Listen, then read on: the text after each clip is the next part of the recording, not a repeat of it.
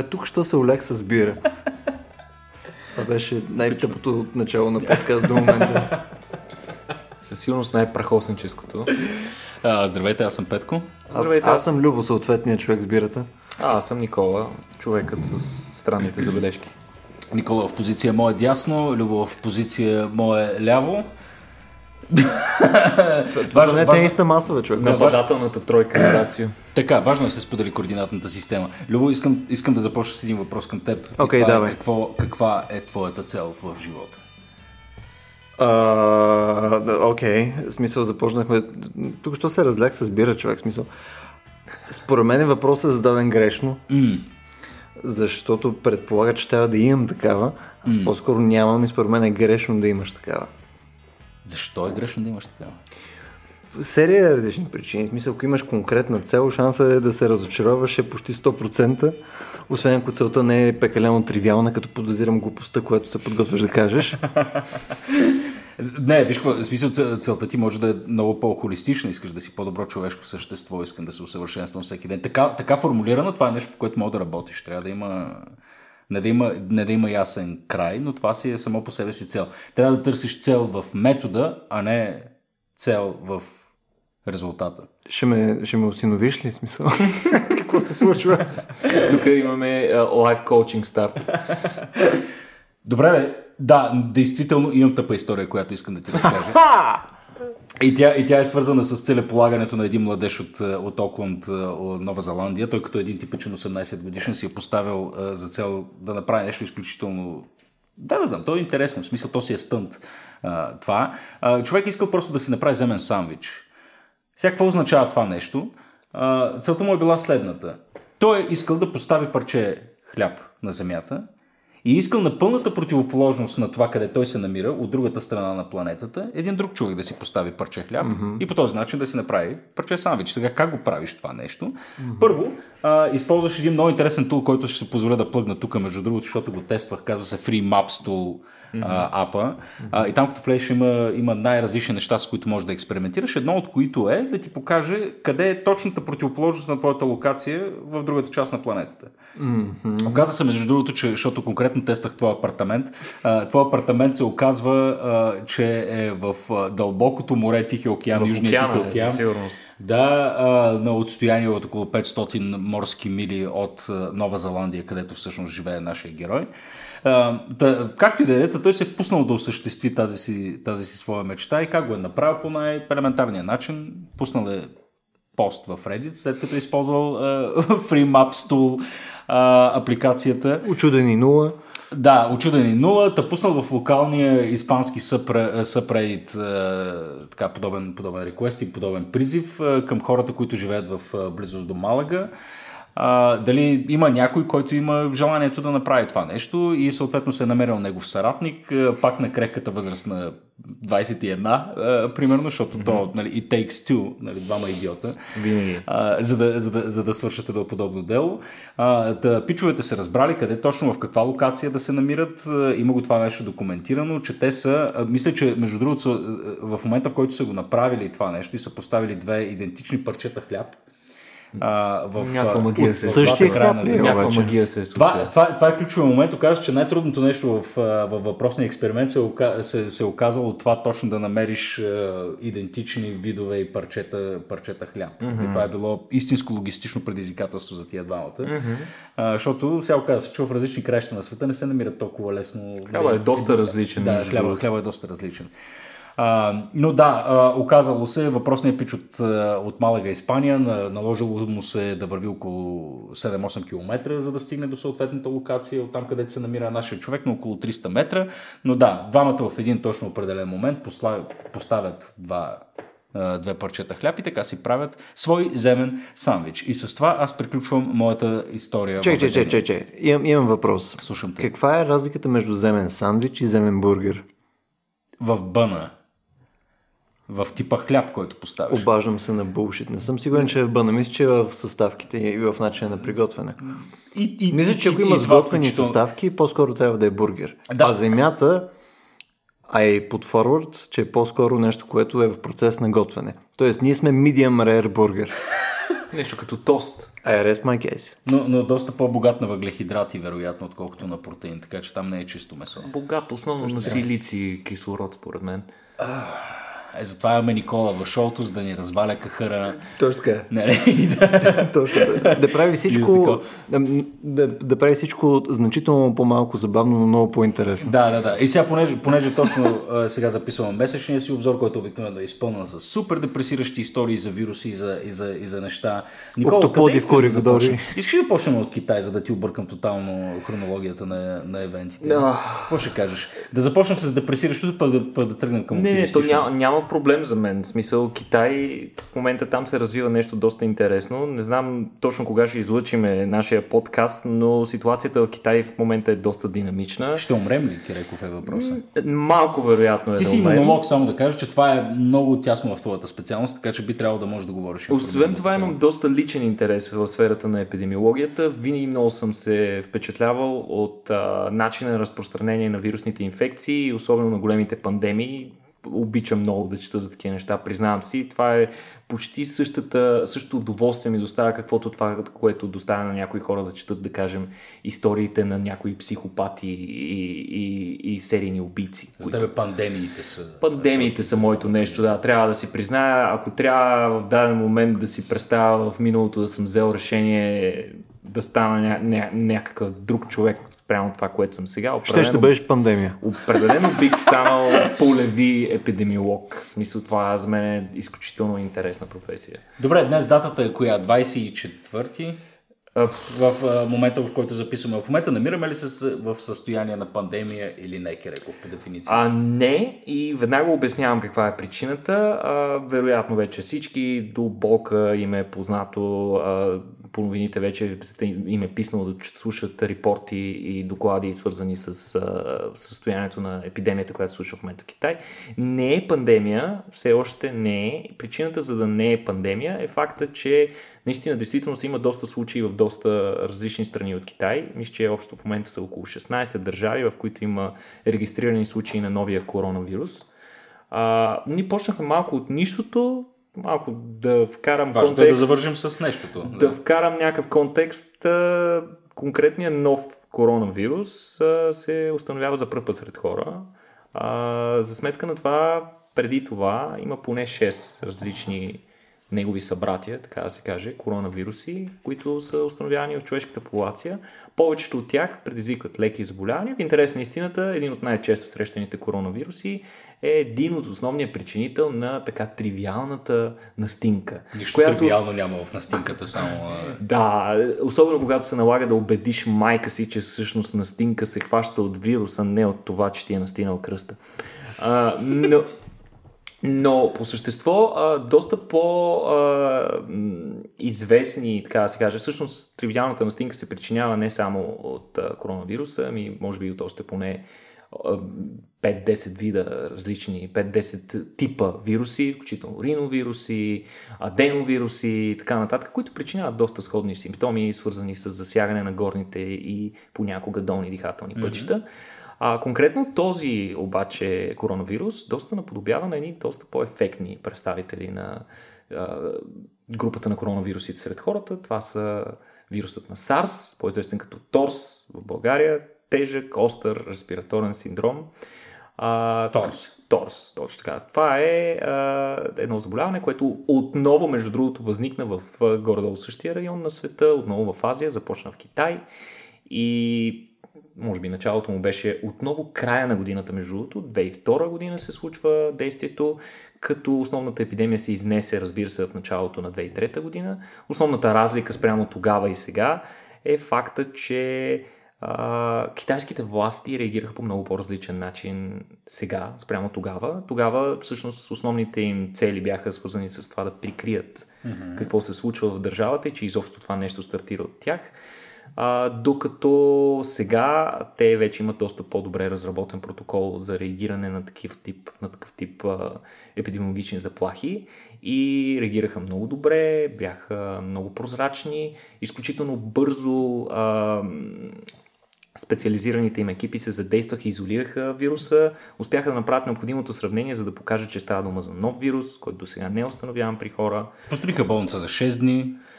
В момента, в момента се строи, между другото, медицински център в най-силно засегнатия град Ухан, който трябва да кажем, че е около България и половина, 11 милиона човека с метрополията. А, може да си представите какво представлява такъв град и какъв кошмар би бил а, задържането на разпространението на едно остро заразно заболяване в а, място с толкова сериозна гъстота на населението.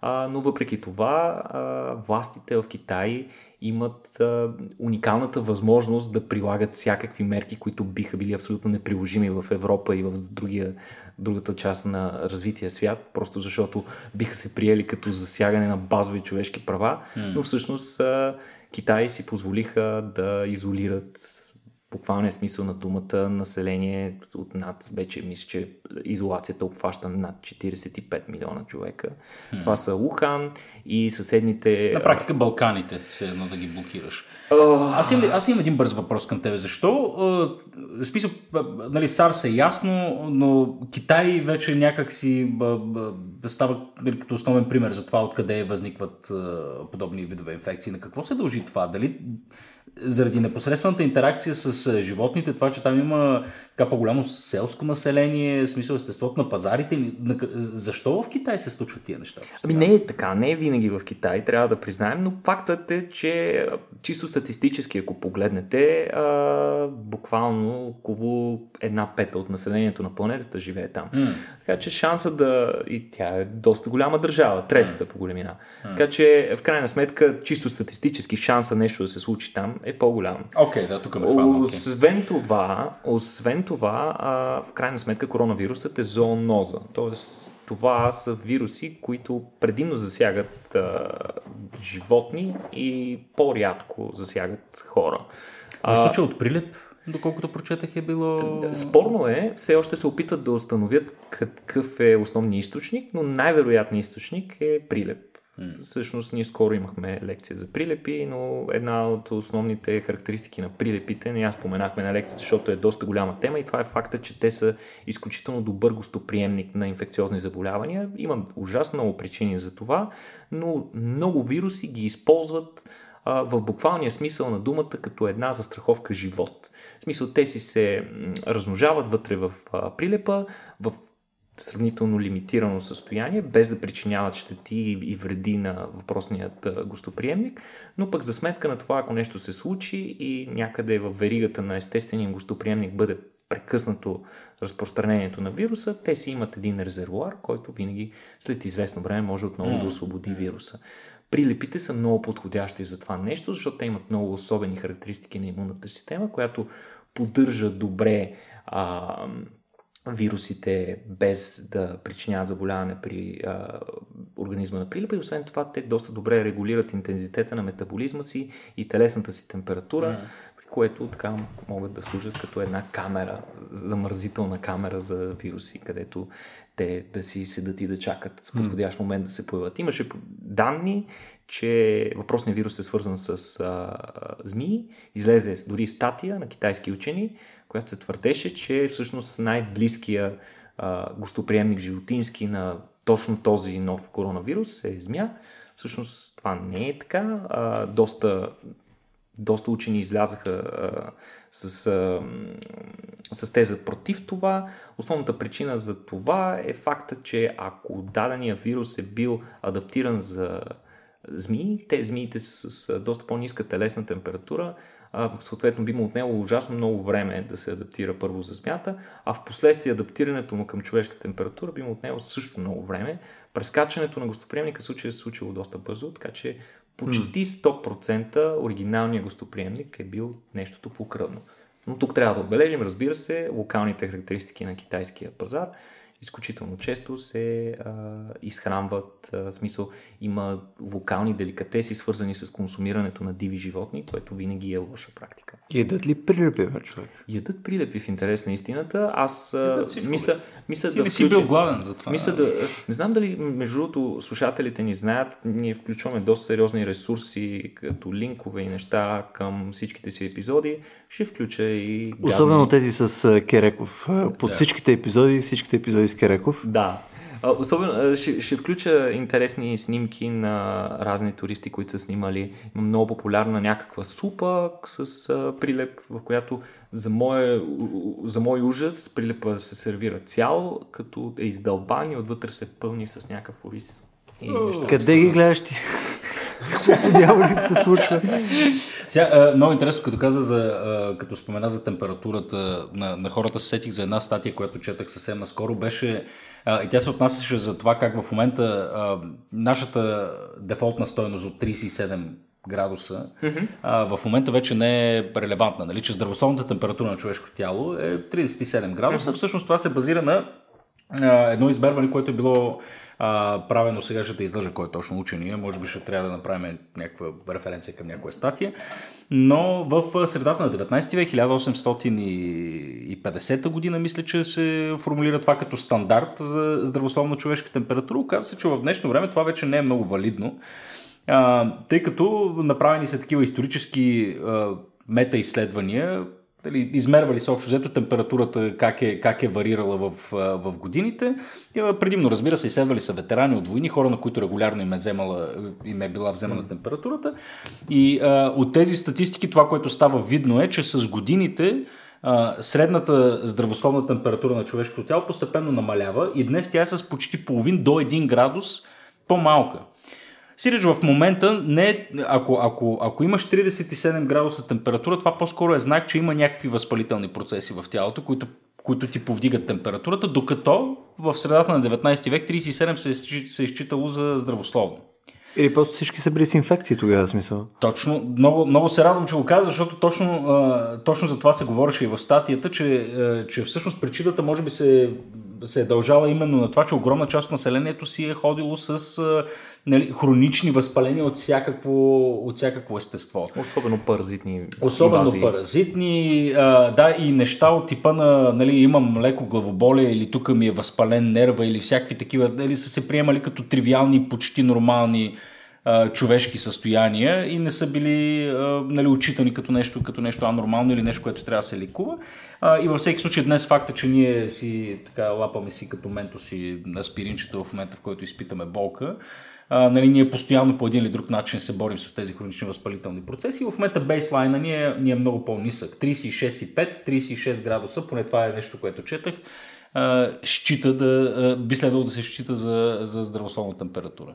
Според мен тук има доста други фактори и за мен лично това изследване не беше много силно, тъй като mm. отклонението не беше близо до 1 градус, mm. различно, горе-долу около 0,3, 0,3-0,35 нещо от този сорт, mm-hmm. което за мен е доста близко до статистическата разлика. Трябва да кажем, че хората, включително чисто индивидуално имат различна температура. Така е, да, да, със сигурност. А, освен това, температурата ни силно варира спрямо това, в коя част на денонощието бъде измерена тя.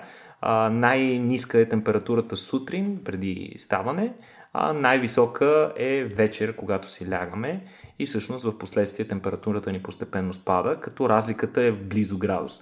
Така че за мен това изследване конкретно е сравнително слабо, но дори да приемем, че имат добра статистика, защото те имаха доста хора в това изследване, а, това, което за мен лично то установява е по-скоро забавяне на метаболизма на човека.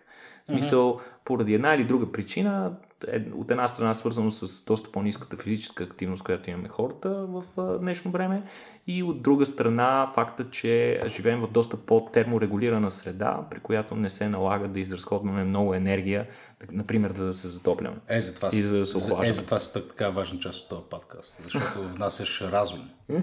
А добре, смисъл, температурата на човешкото тяло равно разпределена ли е? Не. Най-висока е телесната температура в или, или поне не потвърждава моето предположение, но да чуем. Е в така нареченото а, трънк, нали, или тяло, т.е. това обхваща... Близо до сърцето. Ами, близо до сърцето и разбира се, по-скоро основната част от тялото ни без крайниците, която включва и главата, между другото. Тялото и главата винаги са с по-висока, тя, по-висока температура, отколкото крайниците, които не е необходимо да бъдат с много висока температура. И особено това, тогава, когато ни е много студено, ние сме го забелязали, обикновено са ни студени ръцете и краката, но всъщност като си пипнем вътре в, покрай корема, коремната област или а, в мишницата, температурата винаги ни е достатъчно висока. Просто там са разположени жизненно важните органи и там е място, където температурата се регулира по-добре. Но пък от друга страна, например, при тренировки, активна тренировка, когато мускулите на, особено на краката, които са огромни мускули, квадрицепсите, например, при силна тренировка или пък при маратон се вдигат огромни температури. Има много готини снимки такива с термокамери на маратонци и се вижда как сериозно са а, така загряти. Ама чакай, чакай, какво значи наведа. огромни температури? Защото ние допри буквално 10 минути записахме подкаст за Слънцето. Не, Са, не. дай, ми, дай ми някаква не, скала. Не, не, не е близо до 15 милиона градуса, това е сигурност. А, разликата е сигурно в рамките на градус и половина-два, но в интерес на истината, когато е подложен човек на силна а, физическа дейност, а, температурата му може да се покачи с до 2 градуса. А някои хора, между другото, нормалната им телесна температура е в близост до тази, каквато е при някои хора, които при тази температура имат треска, водят се, че са болни. А, това играе а, лоша услуга на тези хора, например по летища, когато има подобни епидемии, на тази, която се случва в момента в Китай. Там се използват едни такива а, масови скенери, подобни на металодетекторите, през които хората минават и на момента една термокамера показва каква ти е средната температура на тялото. И тези хора обикновено, за да минат подобни проверки, се налага да спрат, да си починат, някои поемат дори медикаменти а, за високо кръвно налягане, за да си намалят кръвното налягане и по този начин по някаква степен да си намалят и телесната температура. То- Тоест ти в момента не даваш hints and tips на хора, които са болни от fucking За да могат да пътуват bad flu? Ами, в момента изолацията в а, засегнатите райони в Китай е толкова брутална, че излизане в, в истинския смисъл на думата няма. Освен това, този вирус се развива доста, а, така да го кажем, агресивно, почти не протича с а, а, така, сополи, а, с а, възпалено гърло, ами буквално почти веднага минава към бронхопневмония, а, което е доста неприятно. Хората обикновено това, от което се оплакват са неспособност, недостиг на, на въздух, не могат да дишат.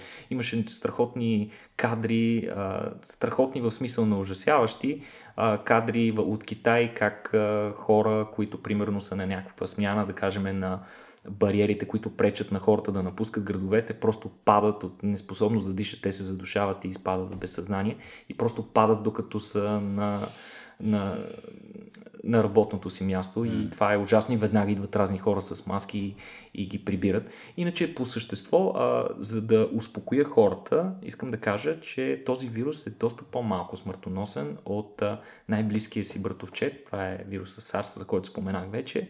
При него смъртността е около 9,5%, докато при новия вирус до момента поне, тази смъртност към момента е между 2 и 3%. Това е предимно при възрастни хора, доколкото. Освен това, също така е много важно, при възрастни хора най-младият човек, който е починал от вируса е 48 годишен, ако не се лъжа до този момент. Иначе любо мога фане. Освен това, децата го изкарват много леко, а повечето хора, дори и възрастните, обикновено имат някакъв тип придружаващо заболяване. И въпреки това, а, вирусът има същата заразителна способност като грипа, т.е.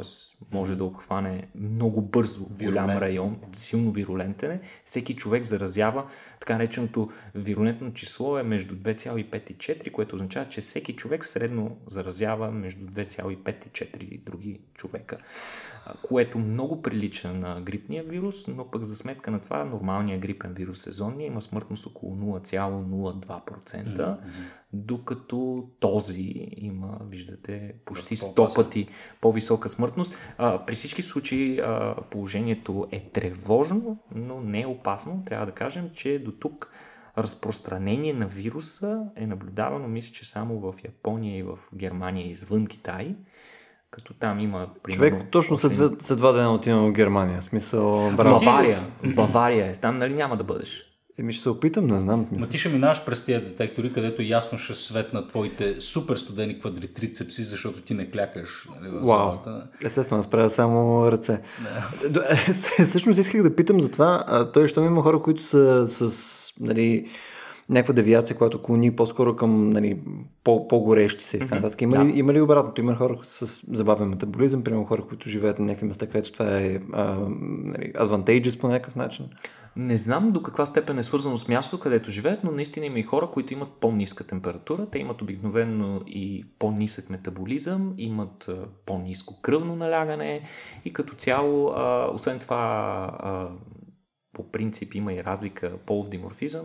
Жените имат по-ниска температура от мъжете в някаква форма, което до някаква степен се обославя от количеството мускулна маса в състава си, тъй като движението на скелетните мускули също генерира топлина в тялото ни.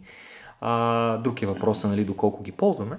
А, но наистина има хора, които са малко по-хладни. Те не са студенокръвни, не можем да ги наричаме вличуги, колкото и да ни се иска, но а, просто имат някаква разлика. Като разликата между хората, между двете крайности, не надминава един градус.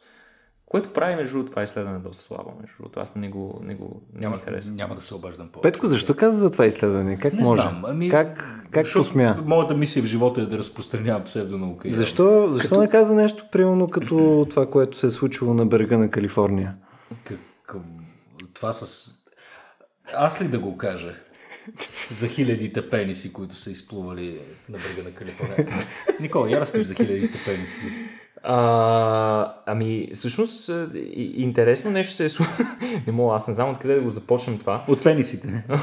а, интересно нещо се е случило на брега на Калифорния. Това, между другото, се случи в края на миналата година. А, хора докладваха, че на брега на плажа, който се нарича Дрейкс Бич, са били изхвърлени буквално на брега, по целия бряг, огромно количество неща, които ужасно много наподобяват по размер, wow, форма и цвят. Между другото, в момента го гугълнах, това много прилича на по, пенис. По размер. Я да видя. Ама, ама трябва, аз, аз ще, прикача, ще прикача източници, за да видите огромните камари от, от такива същества, които между другото били си свърнени на брега и нали, розови, с подходящия размер и са били още живи някои от тях и са пулсирали, което прави Чакай, чакай, какво е това?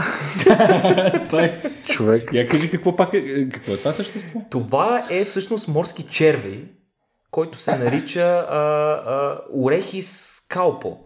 Това му е латинското наименование. Знам, че обичате да говоря на латински в ефир, а, но иначе тривиалното му е пенис фиш. Не е фиш, тъй като не е никаква риба. Това е Но червей. определено е пенис, човек. Това е... Да, а, това нещо практически а, живота му протича почти изцяло а, под а, пясъка, заровено в седиментите. То обикновено е дънен обитател, който прави един U-образен канал, в който живее.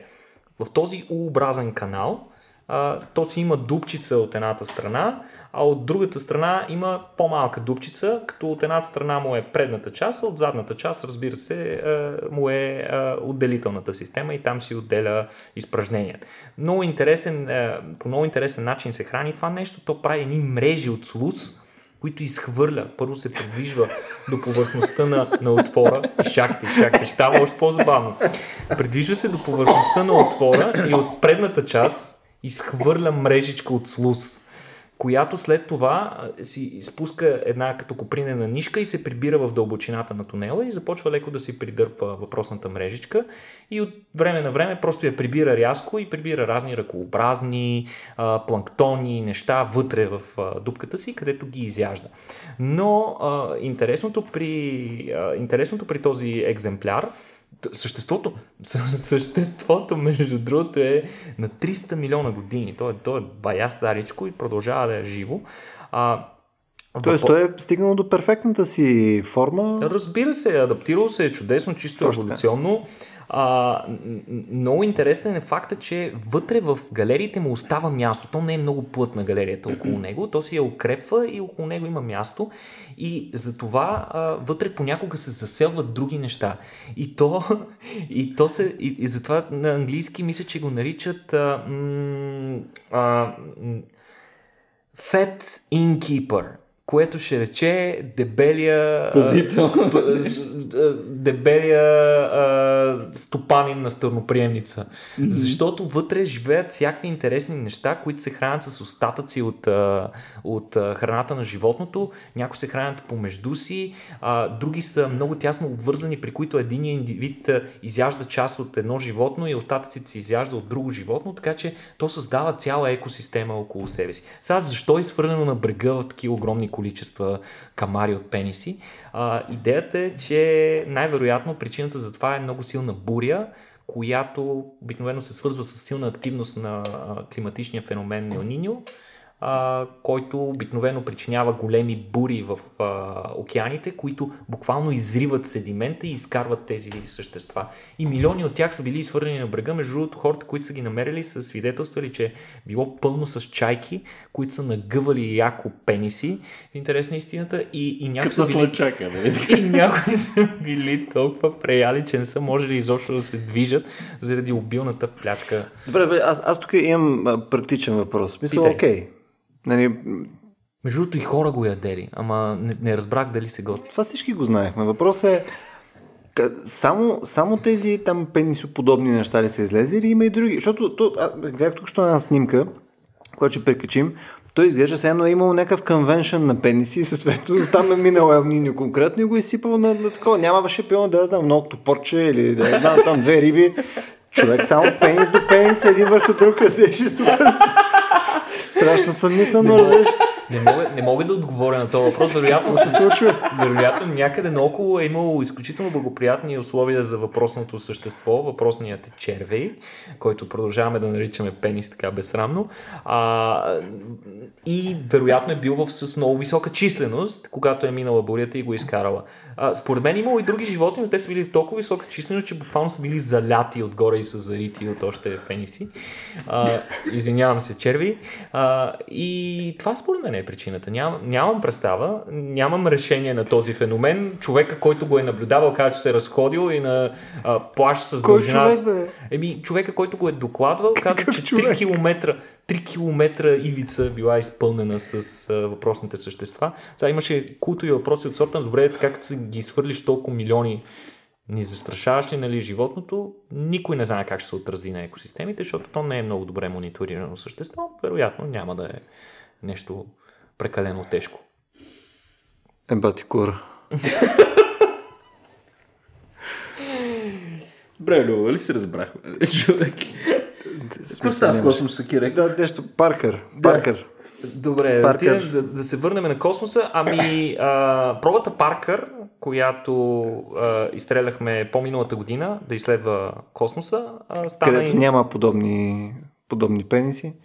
Има антенки, но за, за нея няма да говорим. Но както и да е, за антенката няма да обръщаме внимание. Въпросната мисия Паркър през края на декември месец получихме първите официални резултати, които бяха получени от пробата, т.е. първите публикувани статии, които бяха на основата на резултати получени при най-близкото преминаване до Слънцето на въпросната а, мисия. Между другото, мисията Паркър в момента а, на 29 януари а, днес направи в- на, най-вече близкото си а, преминаване. Четвърто, мисля, че е поредно. А, м- не съм сигурен точно на колко премина този път. Да, да, всъщност на 18,6 милиона километра. Само за сравнение, Земята е на 150 милиона километра от Слънцето, така че бая по-близко минава а, мисията Паркър. А, при предишното преминаване а, учените са получили много интересни резултати, въпреки че преминаването е било доста по-далечно от най-близкото, което се предвижда да се случи през 2025 година, когато Паркър ще премине само на а, а, тогава Паркър ще премине само на 8,6 и не 6,9 милиона километра и ще премине с скорост нещо от сорта на 690 хиляди километра в час, което е доста висока скорост. Въпреки това, мисията Паркър и в момента е най-бързата мисия, а, изобщо правена от човек, най-бързото а, подвижно нещо, е, апарат. Най-бързият човешки артефакт. Най-бързият човешки артефакт, създаван някога. Та, резултатите показаха изключително интересни, а, изключително интересни изводи се направиха на тези резултати. От една страна а, се показа, че линиите на магнитните полета в близост до Слънцето се обръщат в рамките на секунди и, и се образуват едни такива структури, подобни на къмшик, при които полярността на магнитното поле се обръща на, на 90 градуса или на 180, не знам аз вече колко, а, които се наричат switchbacks. И те не се знаят точно каква е, какъв им е механизма и те първо ще бъдат изследвани, но факта е, че това, тези данни ги получаваме едва на третото преминаване от общо, мисля, че 25 бяха предвидени преминавания, така че мисията Паркър те първа ще носи още интересни резултати. Тя показва, между другото, че слънчевия вятър не се генерира равномерно, ами е различно в различните части на Слънцето, т.е. създава се под формата на импулси, които водят до турбуленция при разпространение на слънчевия вятър, а пък бяха засечени за първ път миниатюрни изригвания, които нямаше как да бъдат засечени от Земята. Беше необходим апарат, който да мине наблизо. Мисията Паркър, между другото, тъй като минава много близко до а, Слънцето, има сравнително малко апарати, които основно това, което правят е, че а, взимат проби от слънчевия вятър край него и ги анализират. То беше това с някакъв много голям щит от, в предната му част, като гледаш към Слънцето. А не Изключително мощен щит yeah. в предната част. Почти никой друг инструмент не би могъл да издържи, затова инструментите така индиректно а, анализират проби. А, за сметка на това, през началото на февруари ще бъде изстреляна следващата мисия на Европейската космическа агенция съвместно с НАСА, която се нарича Solar Orbiter. Тя е доста по-различна от мисията Паркър, но те двете ще работят съвместно. Мисията Solar Orbiter, нейната роля реално е да изпрати на една четвърт от разстоянието между Слънцето и Земята апарат, който да е пълен с инструменти. Той буквално целият е накичен с инструменти. Над, мисля, че 10 инструмента имаше, които ще измерват много различни неща. Част от инструментите а, имат специални а, процепи по повърхността на а, предния щит, който го предпазва от слънчевите лъчи оттам преминават, те се отварят през известно време, има специални процепи, има специални механизми, които отварят тези процепи и ги затварят. А, има и други, които са разположени на опашката на апарата, които пък измерват а, а, други характеристики. Едните се водят remote sensing, а, другите се водят директни нали, а, измервания. Въпросната мисия имам огромни надежди, че тя ще даде чудесни а, данни за механизма на работа на нашето Слънце. Освен това, характерно нещо за мисията е, че а, апаратът ще лети по една много особена, така силно ексцентрична орбита и ще прелита отвъд еклиптиката, което позволява на апарата за първ път, дава възможност за първ път апарат да изследва подробно така неизвестните полюси на Слънцето. Така че а, залагаме много надежди. Между другото, ние ще направим едно интересно събитие по темата, на което ще имаме трима експерти по Слънцето, които доскоро не знаех, че се наричат слънчари, но а, не са слънчаци. Но, а, между другото, имаме Dream Team там от експерти, така че а, ще надяваме, че се получи страхотно събитие. Между другото, през това време, а, смисъл на малко след събитието, аз ще посетя и Дармштадт, където ще участвам и в медийното събитие във връзка с изстрелването на Solar Orbiter. Надявам се там да заснемем разни интересни неща, да ви изпратя така снимки от кухнята, буквално контролния център на Европейската космическа агенция в Дармштадт, където ще се координира изстрелването на въпросния апарат. Нека да кажем за събитието. Да е смисъл събитието на 5 февруари в City Stage за Solar Orbiter евента, така че... Точно така. Заповядайте хора слушате за Слънцето. Сигурно се надявам, сме пуснали този епизод до тогава. Ще бъде пуснат, всичко е планирано. Как? А, е. Yeah. Организацио. Организацио. Между другото, а, отново се връщам на декември, защото не го отразихме добре в а, предходния подкаст, който беше леко празничен. А, знаете ли, между другото, че на Международната космическа станция при последното изпращане на капсулата Dragon която не е, трябва да направим разликата mm-hmm. между Crew Dragon и Dragon. Dragon е капсулата, която носи товари на Международната космическа агенция, а, не, не, аз пък на, на Международната космическа станция, а, тя отново е на SpaceX. Та въпросната мисия е занесла 2,5 тона товари, които пристигнаха точно за студентския празник между 5 и 8 декември. Mm-hmm. А, и имаше какви ли не неща, включително а, всякакви шурти, но най-интересните неща бяха свързани с проект на Budweiser, които бяха изпратили фиданки на м- хмел, а, такива прорастъци, които те ще се опитат да а, се опитат да отгледат, да видят до каква степен могат да виреят в космоса, mm-hmm. за да се види в крайна сметка дали ще имаме космическа пира. И е толкова гадния Budweiser, който всички добре знаем и да, не харесваме. Реших, това реших да не го коментираме. Освен това имаше и а, 40 мишки, които ще участват в едно изследване, свързано с промяната на костната плътност в, а, а, сред животни, като те ще бъдат сравнени с резултатите получени от техни събратия, които в същия момент обитават Земята.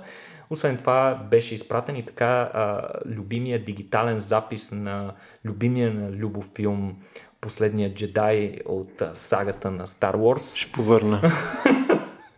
Буквално. Е, от друга страна, пък космонавтите успя, астронавти, космонавти, аз вече не знам. И двете? И двете. на Международната космическа станция бяха изпечени първите бисквити, хора, любители на сладкото. Имаме Space Cookies, но не в този смисъл, в който се сещате. За съжаление. на специална фурна която е направена от а, частни космически а, фирми, които се занимават с индустриализация на космоса. Една от най-известните от тях е Nanorax, но те съвместно с една друга фирма, която се занимава пък с космически храни, която се нарича Zero G Kitchen. Стига си плъгвал фирми, бе. Плащат ли ти? Какво става? Тук бъд ами, те, кой ти плаща? Не, те, са, те са интересни. В смисъл, хората могат да проверят, защото те имат много интересни проекти в интерес на истината. Та, едната фирма осигурила фурната, другата фирма осигурява тестото и така двамата космонавти, Лука Пармеяно и Кристина Кок са изпекли бисквити. Сега интересно е, че а, готвенето в а, нулева гравитация е много различно от готвенето на Земята. Причината за това е факта, че конвекцията, като основен основен механизъм на движение на, на горещения въздух, не работи по същия начин, като нямаш Zero G. В смисъл, като, mm. като нямаш гравитация. Защото Тоест, идеята... не работи изобщо? В интерес на истината не работи изобщо. Това е причината и пламъка, като такъв, огъня, да изглежда доста различно в космоса спрямо на Земята. Конвекция практически почти няма. И как се решава този проблем? Те са направили някаква специална цилиндрична пещ, която е цялата обгърната с едни нагреватели, подобни на тези, които се използват в тостерите. И вътре се поставя а, въпросните бисквити. Сега обаче проблемът е, че на всички знаят, че на Земята една порция бисквити горе-долу се изпича на 150 градуса за 20 на минути. Сега в космоса не стоят така нещата. Те са опитали да ги пекат за 45 и не са станали. И, и, Глета ви се били, така ли? Ами, те, те си, за съжаление, са имали на разположение само 5 бисквити и, и се е наложил а, по една бисквита на различен протокол. И те са тествали най-различни протоколи и а, тази е била супер глетава и разбира се е била много сурова. А, но най-добре са им се получили, те са започнали прогресивно да ги подлагат на по-висока температура, най-високо са им се, най-добре са им се получили последните две бисквити, съответно четвъртата и петата, едната от които е била печена за 120 минути, е била оставена за 25 минути да почива, а другата е пък била печена 130 минути и оставена 10 минути да се почива. За съжаление, никой не се е нахралял с тези бисквити. Всички ще питат, вкусни ли са били мамо стара. Не, не, не е ясно, защото те веднага са били опаковани и а, съответно са пратени за анализ на земята, където опитни дегустатори ще тестват техните... Опитни дегустатори. Представяш ли си такъв а, професионален бисквитотествач? и да ти дадат да една космическа. Е, със сигурност някой му се Ама смисъл, това според мен е върха на кариерата на един такъв човек, да опита бисквита направена в космоса, изпечена в космоса. Кога да го път? Смисъл, кой друг от колегите му би могъл да се похвали? А, аз дори не съм сигурен, че бих си платил за подобно нещо. да. Не съм честен, но... А, бе, защо бисквитите трябва да си почиват 10 минути? Смисъл, какво значи си почиват? Как?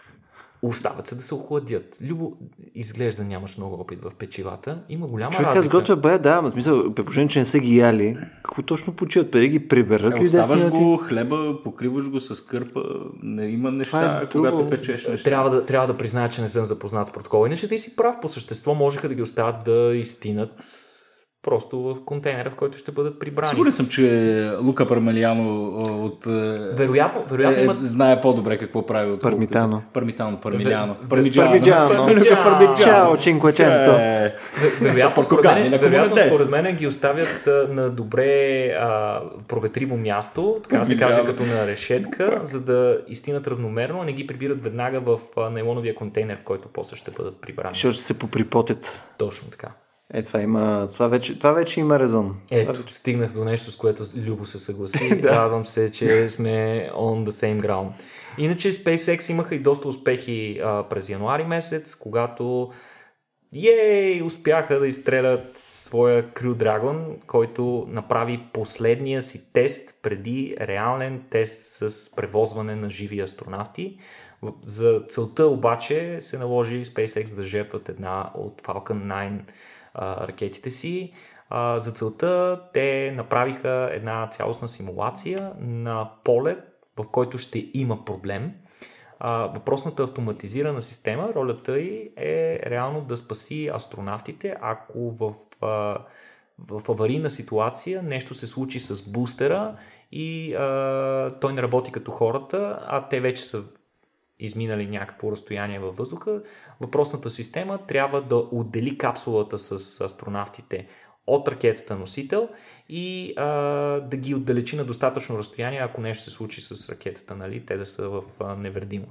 А, трябва да си спомним, че а, наземен тест на, на тази система, която се управлява от така наречените ракети Супер Драко, които се намират от долната страна на, на капсулата с астронавтите на, на, на, на, на Crew Dragon капсулата. А, последният а, опит на Земен свърши доста тежко с а, а, как се наричаха а, Fast Disassembly или как му, Instant Disassembly, така мисля, че наричаше а, Илон Мъск неуспешните си тестове, за да не ги нарича експлозии. А, доста маркетингово, разбира се. А, та, въпросното нещо беше тествано на 8 януари, което между другото м- беше свързано с едно отлагане, мисля, че от два дена, за да се изчака най-подходящите условия за теста. Активно участие взеха и двамата астронавти, които за първ път ще летят на, на въпросната мисия. А, те а, тестваха всички системи и а, всъщност доста стрикно наблюдаваха какво точно се случва. Системата проработи чудесно, а, като всъщност в ракетата носител беше симулирана повреда, при която просто нещо в някакъв момент бустера започва да ускорява повече, отколкото по принцип би трябвало. Увеличили се нещо там, печката на бисквитите повече. А, така. Съответно, системата трябва да реагира абсолютно автоматично, без участието на хора от екипа. Тя трябва, е, процедурата включва спиране на двигателите на основната система, автоматично запаване на двигателите Супер Драко, които отдалечават капсулата. В Смисъл, това е вече на момент, в който е минало максималното натоварване над а, ракетата носител. Примерно ракетата носител се движи там с 2000 км а, или 2000 и малко километра в час. Съответно Супер Драко трябва да уси, а, ускори а, капсулата а, примерно до 2500 км и да я отдалечи на поне километър и половина. Следствие на спирането на двигателите на основната степен, заради аеродинамичната нестабилност на ракетата, тя почва да се върти. При такава скорост тя започва да се изкривява, което нанася нали, някакви доста сериозни а, натоварвания и тя се взриви, разбира се. Очакваше се да се взриви. Взриви се, всичко стана чудесно. Най-големият проблем на, на SpaceX с парашутите не се случи, нямаше проблем. Четирите парашута се отвориха на два пъти, един на 5000, там колко метра, по-големите парашути на, на 2000. Изобщо всичко протече по мет и масло, така че очакваме съвсем скоро а, следващата мисия, на която американците за първ път да закарат свои астронавти с а, свой апарат на, в космоса. Тъй като до момента те това нещо го правиха посредством руснаците, им излизаше им тежко и скъпичко, като двупосочените билети на човек с а, Руските съюз излизат а, 85 милиона долара на човек, докато с Crew Dragon се очаква въпросната цена да спадне на 55 милиона на човек, като това обаче не включва 1,2 милиарда долара, които са инвестирали американците в uh, SpaceX за разработването на системата, но те мислят вече доста дълготраен. Ще мине време да си избият инвестицията. Между другото, между другото след като кацне в морето, защото този тип приземяване аварийно е свързано с кацане на капсулата в Атлантическия океан, след като кацне в морето, тя трябва да бъде прибрана от един специален кораб, апарат, mm-hmm. който а, отново в стила на SpaceX а, са го кръстили по екстравагантен начин. Той се нарича Goal Searcher, което доста наподобява на а, командите, които ловджиите дават на кучетата си. Mm-hmm. На... Searcher.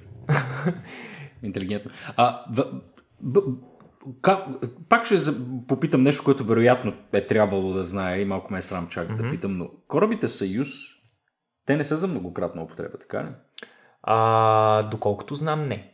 В смисъл, те, те изгарят обратно в атмосферата, това ли да разбирам? Те, те, Носят те... товар и, и изгарят. Не изгарят. Не изгарят, буквално. не изгарят, но се увреждат до такава степен, че не могат че не да бъдат използвани втори път. Окей, okay, в смисъл кацат си обратно с парашут, но... Затова ужасно много държави са получили от, като подарък от руската държава такъв използван модул, включително и нашата държава има един. Около детски градини се държат така. Не, просто си мисля, че пак, нали, Руснака пак го прави сравнително ефтино. Ако е 80 и нещо милиона, за да изстреляш един апарат и после да произведеш още един такъв и пак за да изстреляш и един, който многократно го използваш, разликата не ми се струва много, много, много сериозна. Трябва да кажем, че това е технология на десетки години вече, докато тази на SpaceX е... Окей, okay, въпросът е, че върши... Работа, не, не, категорично. категорично. Между другото, космонавтите, астронавтите, които стрикно следят, които ще пътуват двамата американци, mm-hmm а, те се оплакваха основно от факта, че не им се подава достатъчно информация, докато са вътре.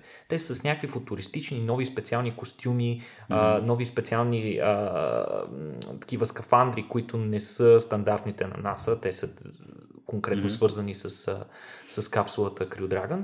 А, те са длъжни да използват тях. Всичко е пълно с дисплеи, е такива неща, които повечето класически астронавти не са свикнали. Mm-hmm. Те са mm-hmm. доста по-консервативни и традиционалисти. И те се оплакваха основно от това, че не получават пълната информация. Те са свикнали да получават всичко и да могат да реагират във всеки един момент, докато автоматизираната система на Crew Dragon не им е позволявала такива неща. Ще се возиш.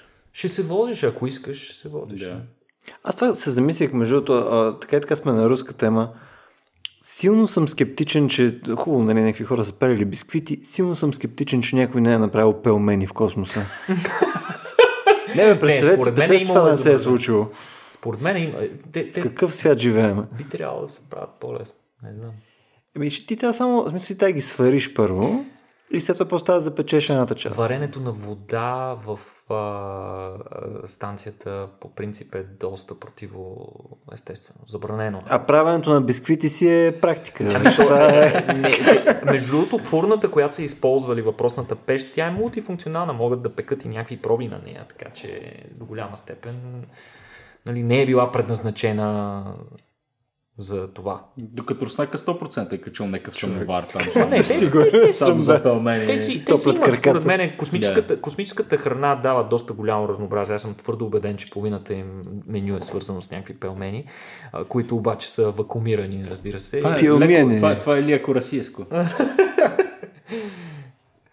Де, защо е расистско? В смисъл, аз обожавам пелмени.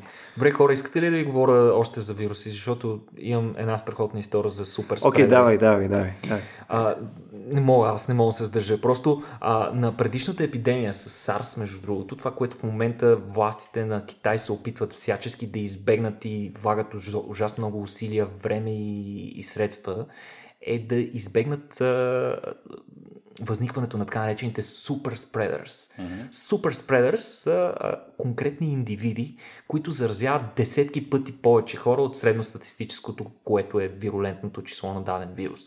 Обикновено това се случва в а, болнична обстановка, при която човек, който е заразен с вируса и е остро заразен в такава фаза, постъпва в болница с а, доста тежки симптоми и съответно цялата, цялата медицински антураж е ангажиран с него, той минава по коридорите, настаняват го в някакво отделение, където има хора, които също са болни от някакво заболяване, т.е. те също са податливи и такива хора могат да заразят десетки хора.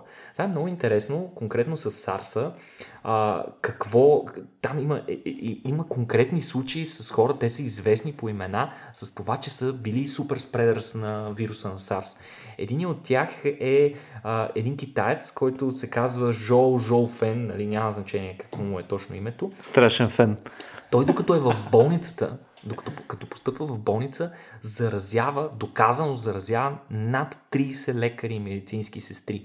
От тук насетне може да си представите тези лекари и медицински сестри, колко други хора заразяват, а изобщо не е ясно колко пациенти е успял да зарази.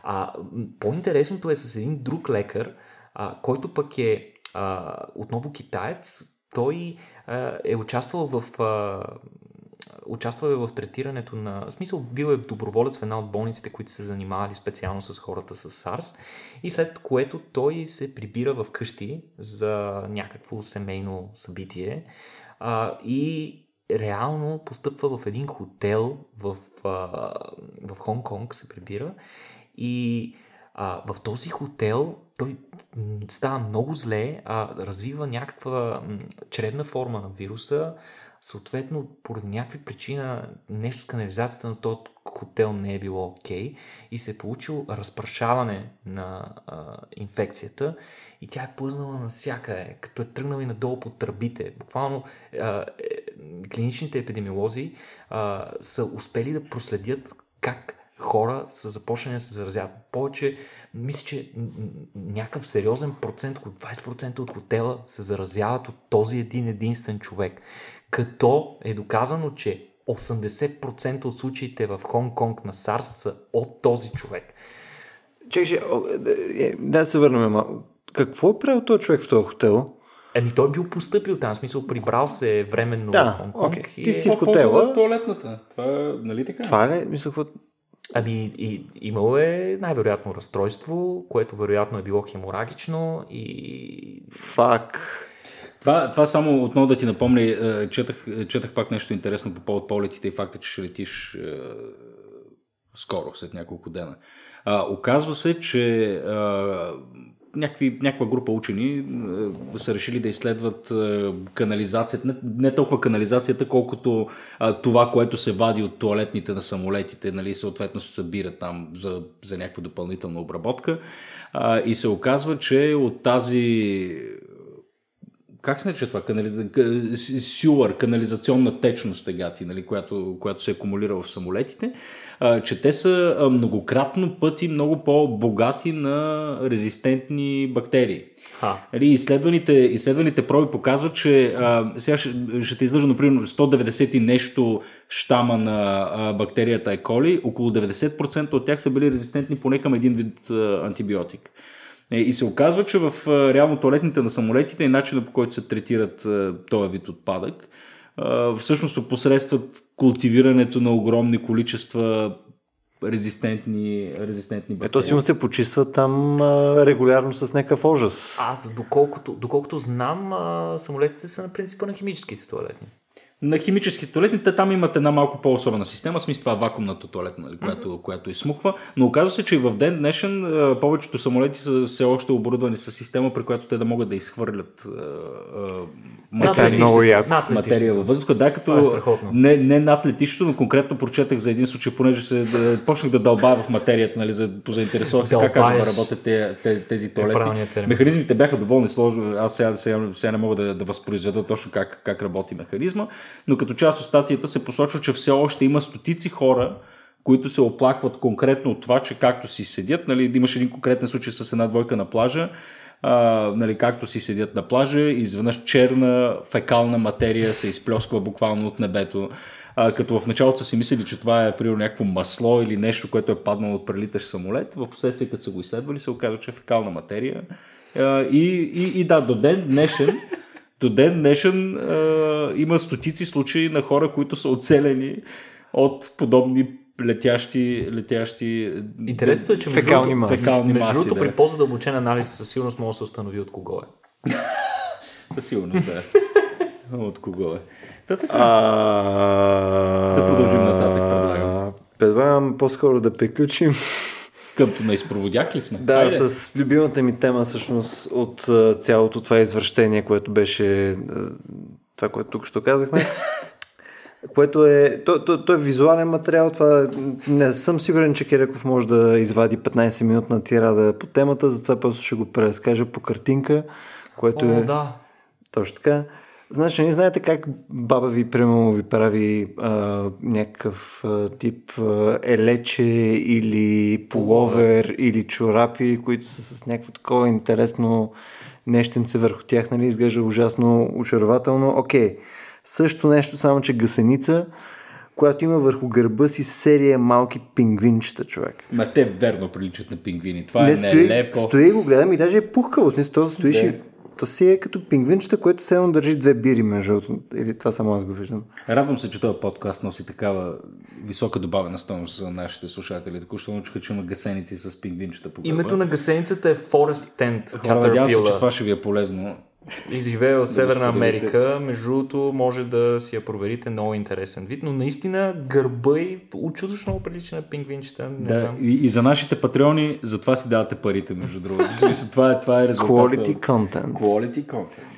Между другото, за секунда в момента, в който Киреков почна да й каза там латинското наименование, си помислих най-вероятно все пак съм в грешка. Все пак идват 15 минути нали, от съдържание. Имаш ли какво да кажеш по темата, ли? За, за гасеничката ли? Ами само ще добавя специално за Любо, че са, всъщност тази гасеница се нарича по този начин Forest Tent, което означава палатка в гората, буквалния смисъл, защото от клончета и, дръв, и, и листа си оплита едно така като барлога, като а, палатка, в която се крие през деня и излиза нощем само за да яде. Очевидно не пингвинчета. Окей. Благодаря, че днес бяхте с нас. И благодаря на нашите патреони отново. А, както аз, така и Петко сме супер хепи, че има хора, които не са наши роднини и ни подкрепят, макар че може да са просто под псевдоними, така че благодаря Чичо. Благодаря, мамо. Стрина, стрина пена и така нататък. Но ви благодарим много. Да, а, ако някой от вас, които а, за първи път ни слушат или може би това е първи път, в който споменахме за пингвинчетата и това е deciding фактора за да ни подкрепите, може да отидете на patreon.com slash raciobg. Там имаме серия различни тирове, неща и така нататък. И от буквално онзи ден а, сме си направили вече и Discord, където освен оперативни неща за нашия екип, също имаме канал за всичките ни патреони, където може да ни дават обратна връзка, евентуално за целият този ужас, който слушахте току-що, както и за други неща, свързани с, примерно, събитията ни или някои от другите неща, които правим, като, а, примерно, контента във Facebook и така нататък. Обратна връзка винаги е доста, доста яка. Ще оценим дълбоко и ще си вземем урок. Ще си вземем урок, точно така. И а, също така искам да благодаря на нашите спонсори Unicredit Bullbank. А, може би за 20 път ще повторя, Unicredit са ам, единствената банка, която съм ползвал активно последните вече над 10 години. Има доста як ап.